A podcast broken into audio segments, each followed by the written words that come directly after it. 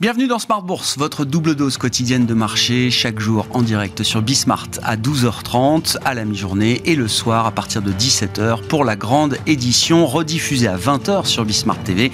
Émission que vous retrouvez chaque jour en replay sur bismart.fr et en podcast sur l'ensemble de vos plateformes. Au sommaire de cette édition de la mi-journée, bienvenue dans un nouveau monde, un monde où le risque financier a rattrapé les banques centrales dans leur course contre l'inflation, avec euh, parmi l'actualité forte du jour, la réaction des autorités euh, de régulation et des autorités bancaires en Suisse après euh, le crash de Crédit Suisse euh, hier sur les marchés. La réaction s'est faite attendre quelques heures, mais elle est sans doute solide quand même avec la mise en place d'un schéma d'octroi de liquidité pour Crédit Suisse qui a été organisé donc hier soir par la Banque nationale suisse et le régulateur bancaire suisse, la FINMA, en lien avec le ministère fédéral des Finances suisse. Ce schéma d'octroi de liquidité permet à Crédit Suisse de tirer sur une ligne de facilité jusqu'à 50 milliards de francs suisses. D'ores et déjà, Crédit Suisse a annoncé par ailleurs le rachat pour 3 euh, milliards de francs suisses de dettes seniors avec un, double effet de ce point de vue-là. Hein. L'idée étant de squeezer peut-être certains investisseurs qui seraient short, vendeurs de la dette de Crédit Suisse. Cela permet de créer euh, à travers cet effet de marché un renforcement du euh, bilan et de la position de fonds propres de Crédit Suisse. On a vu le titre Crédit Suisse s'envoler de 40% à, l'ouverture. Attention à tirer des enseignements sur la volatilité du euh, titre de l'action bancaire euh, Crédit Suisse qui n'a pas beaucoup de sens. On regarde évidemment la, la dette, le coût de protection contre la faillite hein, euh, qui a plutôt baissé depuis hier. Néanmoins, un rebond de 40% du titre Crédit Suisse qui s'est un peu calmé depuis. Hein. Le titre Crédit Suisse évolue autour des 2 francs suisses avec une hausse encore substantielle quand même à mi-journée d'un peu plus de 20% sur le marché suisse. Euh, pour autant, la situation de marché reste fragile. On n'observe pas de rebond généralisé du secteur bancaire en, Europe euh, aujourd'hui et des indices actions qui arrivent à se maintenir euh, à peu près positifs après la baisse des derniers jours. Le CAC 40 se stabilise autour de 6950 points en progression de 0,8% à mi-séance. L'autre événement très attendu, ce sont bien sûr les futures décisions de politique monétaire, à commencer par celle de la Banque centrale européenne en début d'après-midi avec euh, sans doute l'idée qu'il n'y a euh, aucune bonne décision euh, parfaite possible pour la Banque Centrale Européenne. Faut-il garder le cap sur la politique monétaire et la lutte contre l'inflation en zone euro, au risque d'alourdir encore un peu plus peut-être le sentiment négatif du moment et d'accroître peut-être les tensions sur le système financier? Faut-il capituler littéralement sur l'idée de prochaine hausse de taux afin de relâcher à l'inverse la pression sur le système bancaire et financier? Au risque cette fois de ne pas aller jusqu'au bout de la lutte contre l'inflation et de créer des effets retours qui pourraient être là aussi délétères pour les investisseurs.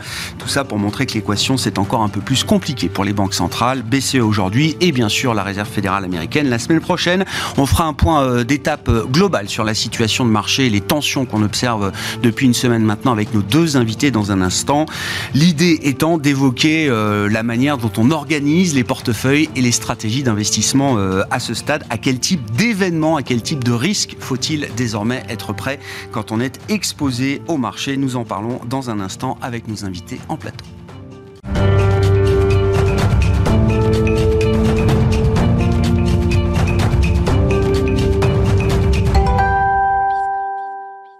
Deux invités avec nous pendant cette demi-heure pour un point euh, d'étape euh, global sur la situation de tension qu'on a pu observer depuis une semaine sur les marchés euh, financiers. Juliette Declercq est avec nous en plateau, présidente et fondatrice de JDI Research. Bonjour Juliette.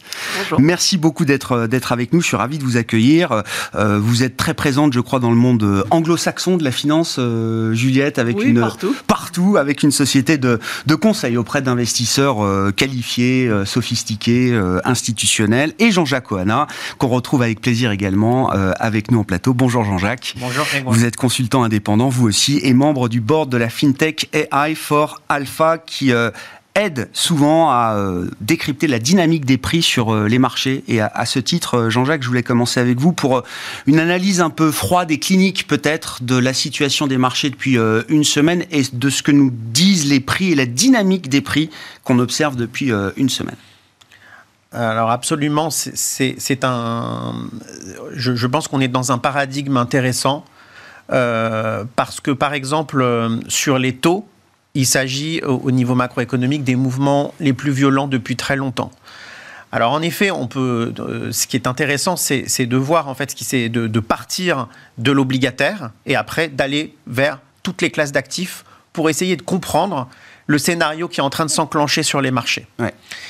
Euh, pour, euh, pour euh, déjà avoir une, une idée de, de, la dimension de surprise, donc de la dimension de Black Swan, en fait, de, de signe noir, de cet événement de la faillite de SVB, il faut peut-être repartir de mercredi dernier, puisque on est vraiment quasiment il y a une semaine. En fait, on, avait Jérôme Powell qui nous disait qu'il allait accélérer le rythme de hausse de taux. Et à ce moment-là, on, on avait des taux 2 ans je pense que c'est intéressant comme ancrage, euh, qui était à 5%, euh, donc anticipé sur les, euh, donc, le taux américain à deux ans. Et puis, on a eu vendredi, il n'y a quasiment pas eu d'alerte. peut-être une toute petite alerte jeudi, mais minime. Et vendredi, on a eu la faillite donc de mmh. SVB en, en, une journée. J'ai pas commenté euh, toute la, mise sous tutelle. La, mise sous tutelle. Non, mais je sais que faillite, voilà, mais mise sous tutelle, extinction des activités de la banque, on va dire. Puis le sauvetage euh, des déposants euh, lundi. Et qu'est-ce qui s'est passé sur le marché obligataire? On est passé globalement à 4%. Donc on a perdu 100 points de base hmm. en trois jours, en trois séances de trading. Hmm. bon, pour remonter dans l'histoire, pour prendre la mesure de ce scénario, en fait, il faut remonter à 40 ans donc euh, à l'ère de Volcker, euh, des taux à 15 quand même, pour retrouver euh, une, une, journée de baisse aussi importante. Donc c'était 50 points de base lundi, par exemple, sur le taux 2 ans. Et d'ailleurs, c'est pas anecdotique, puisque ce taux 2 ans aussi a oscillé mardi, mercredi de 50 points de base en intraday. Énorme volatilité. Voilà. Ce qui montre bien, finalement, qu'est-ce que ça montre? Ça montre que les investisseurs, ils, ils évoluent, ils hésitent euh, entre deux scénarios. Entre l'anecdote, donc finalement SVB euh, a fait défaut, mais c'est une banque mal gérée euh, qui, a, un défaut de risk management et puis ça s'arrête là et puis on sauve et puis, et puis on n'en reparlera plus d'ici 15 jours. C'est une banale histoire de mauvaise gestion d'un bilan bancaire et de l'abandon d'un des principaux risques que doit gérer une banque, le risque de taux et de duration. C'est la première hypothèse. Et puis la deuxième hypothèse, qui semble être euh, mm. euh, choisi par les marchés, c'est systémique. C'est-à-dire, il y a SVB, mais d'ailleurs, il y en a une autre, hein, il y a Signature Bank. Mais au-delà de Signature Bank, en fait, on voit qu'en Europe, il y a Crédit Suisse. Alors, à chaque fois, les histoires sont certes différentes, mais finalement, le système bancaire, dans sa globalité, est touché. Euh, le crédit va se contracter, la croissance va baisser. Euh, et puis euh, finalement, il y, a, cette contraction euh, du crédit qui provient de l'inversion de la courbe de taux. Et, et, c'est un scénario qui est potentiellement explosif avec une perte de confiance dans le système financier, avec une, un impact moyen, à moyen terme sur la croissance mondiale. Eh bien, aujourd'hui, on, après être remonté sur les taux 2 ans à 4,50, on est revenu à 4. Hier, on était sous les 4%. On peut dire, et on va essayer d'étayer de, euh, cette hypothèse, que c'est la deuxième euh, hypothèse, c'est-à-dire euh, l'impact systémique qui est aujourd'hui préféré par les marchés. Alors il faut être très prudent parce qu'on n'a on a que 5 jours de trading, donc on n'a pas beaucoup de recul, mais on va essayer d'analyser maintenant les autres secteurs que le secteur obligataire. Bon déjà, déjà, avant de passer à d'autres secteurs, on a la courbe de taux qui est intéressante. On était à moins 100 points de base d'inversion entre le 2 ans et le 10 ans on est à moins 50 là. Donc on a, on a 50 points de base de pontification. Bon, 50 points de base de pontification, c'est un indicateur que le marché maintenant il joue la récession. Mhm. Alors il le jouait pas du tout la semaine dernière, puisque même quand les marchés d'actions baissaient, c'est parce qu'il y avait plus de hausse de taux, donc euh, euh, il y a une corrélation, il y avait une corrélation euh, depuis les six derniers mois positive entre les taux et les actions, la plus forte corrélation depuis de nombreuses années. Bon, bah, depuis ces quelques jours, la corrélation s'est violemment inversée. Il y a toujours, il faut le rappeler, hein, juste au moment de l'arrivée de la récession, il y a toujours ce phénomène de repentification de la courbe. La courbe s'aplatit mmh. tant que la Fed peut monter les taux jusqu'à ce que quelque chose craque dans l'économie, dans les marchés, dans le système bancaire. Et là, effectivement, la partie courte de la, de la courbe s'affaisse totalement et ce qui donne ce mouvement de repentification de la courbe des taux. Parce qu'on associe souvent l'aplatissement de la courbe des taux à l'idée que la récession arrive. Juste avant la récession, il y a toujours ce mouvement de repentification. Voilà, encore une fois, pour donner euh, quelque chose de substantiel euh, à cela, euh, on avait des taux sur 4 Fed, donc à peu près d'ici juillet, à peu mhm. près. On avait des taux anticipés de, la, de la Fed, des Fed Funds, à 5,70 la semaine dernière, hein, il y a une semaine. Et puis, et puis maintenant, on est à 4,25. Donc voilà, on a fait 150 points de base d'anticipation sur, euh, sur ce qui va se passer dans 4 mois sur la, réserve fédérale, et ça explique la pontification de la courbe de taux. Ce qu'on peut extraire des, messages envoyés par le marché obligataire, euh, Jean-Jacques, une semaine après le début des, événements, est-ce qu'il est validé par euh, les autres grandes classes d'actifs? Alors voilà, là c'est intéressant parce qu'on peut voir en fait si on anticipe aussi la récession dans les autres classes d'actifs. Alors sur les matières premières, c'est très intéressant parce que sur l'or, on a une hausse de l'or depuis le début du mois qui doit être autour de quelques pourcents, j'ai plus les chiffres en tête, mais ça doit être autour de 4-5%. Mmh. Et puis, on a une baisse très, euh, très forte du Brent, moins 11% depuis le début du mois, et on a, on a le cuivre qui baisse de quasiment 6% depuis le début du mois. Donc là, on a encore un scénario de récession euh, qui est anticipé euh, sur les matières premières. On, voyait très bien que les matières premières étaient un peu sans directionnalité. Euh, en début d'année, on a eu un gros rallye sur le cuivre qui était fondé en fait sur le retour de la Chine de, de l'économie chinoise après la période de Covid. Eh bien, en fait, en quelque sorte, on a une annulation pour l'instant de ce scénario et on a une baisse assez marquée du Brent qui casse des niveaux euh, techniques assez importants. Donc en fait, au niveau des matières premières, c'est assez clair. Le marché a pris le parti de euh, finalement d'un scénario euh, récessionniste mm. et désinflationniste. La récession qu'on avait reportée dans le temps, finalement, est en train de se rapprocher à, à vitesse grand V. L'horizon se raccourcit de ce point de vue. Sur les marchés de matières premières, c'est le message qui est ah envoyé. Alors après, on peut regarder euh, les actions, évidemment. Alors sur les actions, finalement, on perd pas beaucoup sur, euh, sur les marchés américains. On est à moins 2% de, depuis le début du mois sur le S&P 500. Donc pour l'instant, c'est un marché qui est assez résilient. Euh, sur l'Europe, là, on perd plus. On est à moins 6%. Ce qui est intéressant sur les actions, c'est d'aller regarder les secteurs. Et quand on regarde au niveau européen, hmm. les pires secteurs depuis le début du mois, c'est moins 12 sur les bancaires, moins 9 euh, sur les, pétrolières et moins 9 sur les ressources de base. Donc en fait, on a les trois secteurs qui portaient le marché. C'était des, valeurs, des secteurs value, hein, donc de, valeurs décotées, euh, très cycliques. Euh, qui indiquent normalement, qui indique la croissance de l'économie et la reflation. Et là, en fait, on a une correction très marquée de ces secteurs. Et puis, de manière plus globale, euh, ce qu'on peut voir aussi, c'est qu'on a une aversion au risque qui, devient, qui, revient sur, euh, sur le devant de la scène. Nous, on avait des indicateurs d'aversion au risque qui étaient qui, montraient un sentiment euh, positif des investisseurs vis-à-vis du risque, malgré la hausse de taux. Ça s'est violemment inversé depuis la, faillite de ah SVB. Ah donc ça, c'est les indices que nous nous calculons chez AI4 Alpha et qui indiquent une défiance assez matérielle pour le risque euh, de, la part des investisseurs au niveau global sur le système financier. Encore une fois, hein, le, monde peut changer très vite euh, sur les marchés. On l'a vu en quelques jours, en une semaine euh, maintenant. J'allais dire, jusqu'à la fête de la semaine prochaine, chaque heure va compter comme une journée, chaque journée va compter comme une semaine, chaque semaine comptera comme, comme un an peut-être du point de vue des marchés, Jean-Jacques. la situation est définitivement entérinée du point de vue des, investisseurs ou est-ce qu'il y a encore la possibilité que on revienne au scénario de l'anecdote? On ne peut pas dire que la situation est entérinée après cinq jours. On a des, niveaux matériels de risque euh, qui sont, euh, qui sont aujourd'hui traversés. Mmh. Donc, euh, en termes d'action dans les portefeuilles, à notre sens, ça nécessite d'activer des mesures de stop loss. Il est encore temps de se couvrir. oui, Absolument, de prise de profit. Nous, en fait, nos systèmes euh, déleverage le risque et réduisent le risque matériellement. C'est très rapide. Donc, euh, donc on, euh, il faut couper. Voilà. cependant, on ne peut pas dire que la situation est complètement entérinée. il n'y a pas nécessairement d'irréversibilité. on on peut pas le dire. L'expérience de ces dernières années montre qu'il y a toujours des réversibilités, mais euh, la, confiance dans le système financier et notamment dans les banques, dans leur profitabilité, dans leur capacité à délivrer des crédits et à financer l'économie réelle est entamée. Merci Jean-Jacques. Restez avec nous. Jean-Jacques Ouana, consultant indépendant, membre du board de la FinTech AI for Alpha, qui était avec nous en plateau.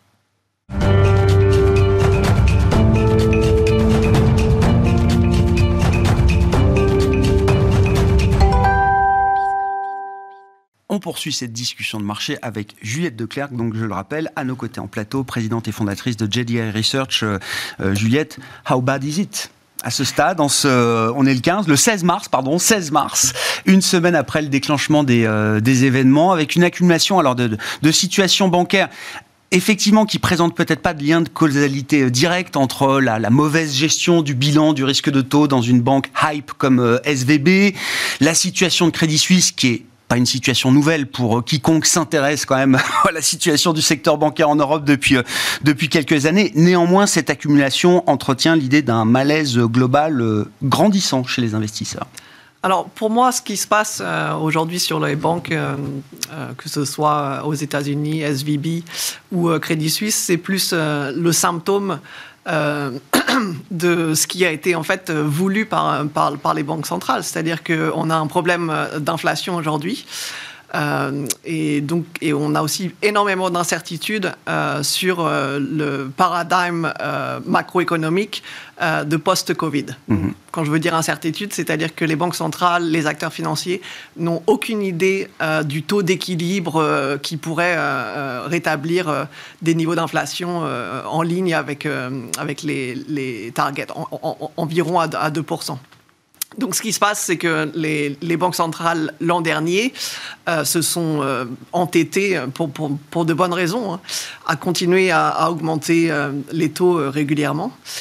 Et le problème, en fait, c'est qu'avec avec les politiques monétaires, c'est que ça ne se passe pas. L'effet sur l'économie réelle arrive toujours beaucoup plus tard que le jour où, les taux sont, augmentés. Il y a un moment d'inertie qui peut être plus ou moins long et, à un moment, vous dites le choc arrive euh, avec son plein effet d'un seul coup. Voilà, donc c'est euh, il se passe rien et tout d'un coup il se passe tout. Et le, problème qu'on a aujourd'hui, c'est qu'on avait des courbes bancaires qui étaient artificiellement euh, toujours pontifiées. grâce aux, aux déposites qui n'étaient pas rémunérés. Hmm. et ça, c'était vrai aux États-Unis. c'est vrai aussi en Europe tout le monde a remarqué que, malgré le fait que les taux soient au-dessus de, 3%, euh, on ne reçoit toujours rien sur, les dépôts. Donc en fait, les, banques avaient ce système d'argent gratuit où elles pouvaient prêter vraiment euh, à, des taux beaucoup plus élevés que, ce qu'on avait, ce qu'on a vécu mm. les 20 dernières années, mm.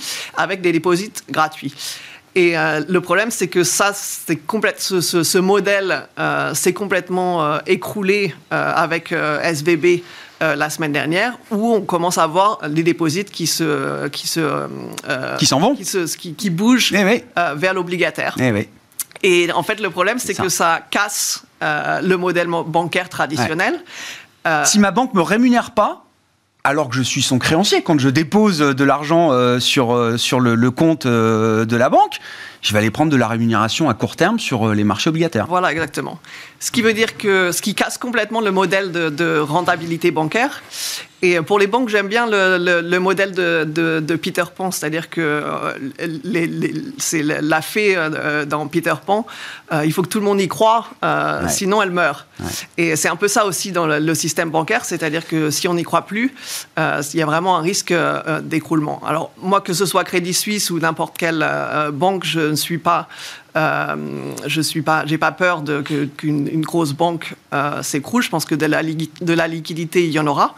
Le problème, c'est le prix de la liquidité et le modèle euh, de rentabilité bancaire qui fait qu'on va avoir un énorme crédit crunch ah. à un moment. Et, donc, tout va se passer probablement maintenant. Donc, moi, je me suis vraiment mis en mode crash sur action. Euh, je pense qu'il faut acheter du yen, je pense qu'il faut acheter du dollar euh, et évidemment de, l'obligation aussi. Ça veut dire que d'une certaine manière, et, sans rejouer le, scénario Lehman, je crois qu'aujourd'hui, dans le monde, plus aucun régulateur, banquier euh, central ou ministre des Finances n'a envie de contempler une situation à la Lehman. Mais vous dites qu'il n'y aura pas besoin d'aller à, ce genre d'événement ou de faillite systémique. Il n'y en aura pas. Mais par contre, la, la confiance s'est évaporée d'une certaine manière. Le modèle est cassé et donc le coût du crédit pour les ménages, pour les entreprises, va de toute façon se durcir quoi qu'il arrive. Et le modèle est cassé parce qu'on a de l'inflation. Euh, c'est-à-dire que pour retrouver un modèle euh, bancaire qui, euh, qui permet de d'augmenter les, les, les, influx, les, les influx de, de, crédit. Euh, il faudrait retrouver des, des pentes, euh, des, des courbes ah ce qui n'est pas possible tant qu'on n'a pas géré, géré l'inflation. À mon avis, aux US, on n'est pas loin d'avoir géré l'inflation. On a vraiment eu une vague d'inflation et là, on est vraiment à la fin de la vague d'inflation. C'est-à-dire, quand je parle de vague d'inflation, je parle de euh, on a d'abord les matières premières, ensuite le prix des biens et ensuite le, prix des services. Mhm. Et, le mécanisme, c'est un mécanisme de euh, regain de profitabilité euh, pour les entreprises et regain de pouvoir d'achat pour les consommateurs. Ça, aux États-Unis, je pense vraiment qu'on est, qu'on est à la fin. Le, niveau d'inflation sur les services a rattrapé le niveau d'inflation sur, sur, sur les biens. Donc, on est, je pense qu'on va bientôt à équilibre. Et si on regarde en fait l'inflation aux États-Unis sur six mois, on est déjà à peu près à 2%. C'est pas du tout le cas en Europe. Euh, en Europe, on a eu deux vagues d'inflation. Hmm. Euh, donc la première Covid, euh, la deuxième avec l'invasion de, l'Ukraine par la Russie. Et le problème, c'est qu'en Europe, on a toujours les prix des biens qui, commencent, qui continuent d'augmenter. On n'a pas rétabli de, profitabilité, pour les entreprises et, on est très loin aussi d'avoir établi le pouvoir d'achat pour les consommateurs.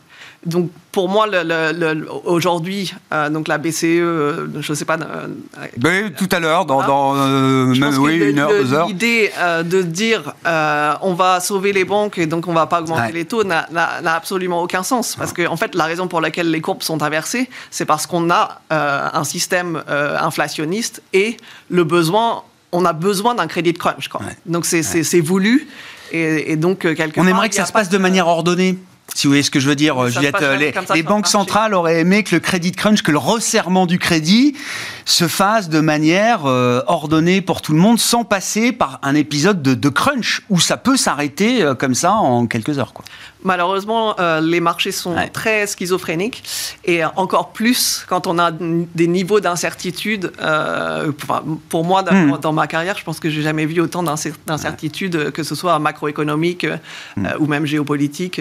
Et, et, donc, euh, on, a vraiment des investisseurs qui courent après la dernière, le dernier chiffre, la dernière nouvelle, et euh, d'où la, volatilité énorme et la, et, la difficulté pour les banques centrales de, trouver le, niveau de taux qui, qui, va permettre... Ah bien sûr, de, de, de, faire baisser l'inflation, de rééquilibrer l'offre et la demande. Donc vous dites, si la Fed est, est, smart, et la Fed est smart par principe, mais vous dites, il y, y, a une porte de sortie assez idéal d'une certaine manière pour euh, Jérôme Poel s'il est prêt à retourner sa veste, hein, parce qu'encore une fois, comme le rappelait Jean-Jacques il y a une semaine, lui-même était en train de plaider pour la possibilité d'une réaccélération du rythme de hausse de taux, d'un taux terminal plus élevé, euh, etc. Donc euh, ça, c'est la semaine prochaine. Mmh. Et entre-temps, vous dites, la BCE, elle va devoir ménager à la fois ses options pour continuer de lutter contre l'inflation, moi, je ne vois pas de, porte de sortie. Mais elle va devoir, euh, on est encore en pleine euh, tourmente bancaire, mhm. elle va devoir forcément s'exprimer sur le sujet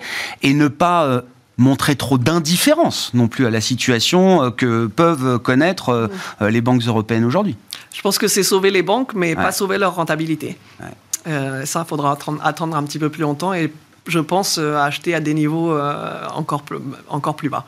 Concrètement, euh, alors vous dites, euh, vous, vous préparez, vous avez préparé vos clients à, l'idée d'un crash action. Il faut aller chercher des devises refuges, le yen, le dollar. Concrètement, dans euh, à quoi on s'expose là euh, en, termes de, de risque Comment vous imaginez le développement de la séquence? Quel peut être le, type d'événement le plus probable euh, devant nous? Euh, Qu'est-ce que ça veut dire se mettre en mode crash? Qu'est-ce qu'on attend du marché? C'est-à-dire qu'au départ, on a les actions qui sont. C'est la raison pour laquelle les États-Unis se sont pas écroulés. C'est qu'il y a beaucoup de secteurs croissance, donc qui sont supposément long duration, et donc qui permettent, de, qui bénéficient de de, l'écrasement des, taux obligataires de 100, points de base. Cette partie-là cette partie apporte un peu de résistance euh, au, marché. Mais pour moi, si, si on est à la fin du cycle et si les euh, cycliques euh, s'écroulent, je pense que c'est, comme on dit en anglais, dead cat bounce. C'est-à-dire que ça ne va pas tenir juste sur la base d'écroulement des taux, des taux obligataires, au moins pas au début. Quoi. Donc il va falloir passer euh, euh, par un, cycle de douleur euh, un peu plus aigu que ce qu'on a vu pour le moment. Quoi. Mm. Concrètement, je, je, je sais, hein, pas de boule de cristal, mais ça veut dire on imagine des, indices majeurs qui vont revenir sur les plus bas qu'on a vus l'an dernier. C'est une idée qu'on peut avoir. Est-ce qu'on essaye de, de, donner des objectifs ou à ce stade pas du tout, Juliette? C'est difficile de donner des objectifs. J'ai plutôt tendance à penser que le, marché du travail va tenir. Donc, c'est-à-dire que moi, je pense plutôt euh, à une récession qui sera de courte durée. Et je crois vraiment que l'inflation va s'écrouler. Euh, D'accord. potentiellement, on peut avoir de la déflation cette année, euh, notamment aux États-Unis. Donc, je pense que c'est c'est du court terme et je reste assez. c'est pas une c'est pas une récession longue, dure, endogène. C'est pas un hard landing qui s'installerait. D'accord. Non. D'accord. Mais bon, après. Oui, euh, franchement, la, stratégie euh, chez JDI Research, c'est vraiment euh, tous les jours et ah, bah, quasiment toutes les heures en ce moment de, vraiment réévaluer ce qui se passe et, parce que c'est tout est pass dependent et, et, voilà. Mais je pense que ce qui se passe là était écrit et que donc il faut s'attendre à ce que ça continue et euh, et qu'on ait passé le, cycle de. C'est une accélération du scénario pour vous, en fait. Ça. Il y a, on, vite, les marchés vont très vite. Hein. de toute façon, depuis trois ans, je crois qu'on le voit tous. Exactement. Surtout quand il y a de l'incertitude et, et, euh, de la volatilité. Donc là, la donne a changé et les marchés ont déjà euh, anticipé le endgame d'une certaine manière. Oui, enfin, je pense qu'on n'est pas du tout au endgame, mais non, mais c'est ce qu'on est en train de. Je pense que les marchés vont commencer à anticiper une, récession pour la deuxième partie de 2023. Euh, voilà, je pense que moi j'étais plutôt au départ sur euh, début 2024 et je pense que si on a vraiment le credit crunch now, euh, maintenant, je pense que c'est vraiment ce qui, ce, qui, ce qui crée la récession dans, dans, dans, la deuxième partie de l'année. Ben voilà, le temps s'est raccourci. On va euh, conclure euh, là-dessus pour euh, cette intervention du 16 mars, 12h30, 13h. Oui, je date les, choses effectivement parce que voilà, le monde change très vite en ce moment sur les marchés. Prochaine étape, la réunion de la Banque Centrale Européenne en, début d'après-midi aujourd'hui. Et évidemment, nous en reparlons à 17h avec nos invités, notamment dans l'édition du soir de Smart Bourse. Merci à vous deux, Juliette Declerc, présidente fondatrice de JDI Research et Jean-Jacques Coana, consultant indépendant, membre du board de la FinTech AI for Alpha, qui étaient nos invités à la mi-journée dans Smart Bourse sur Abendmahl.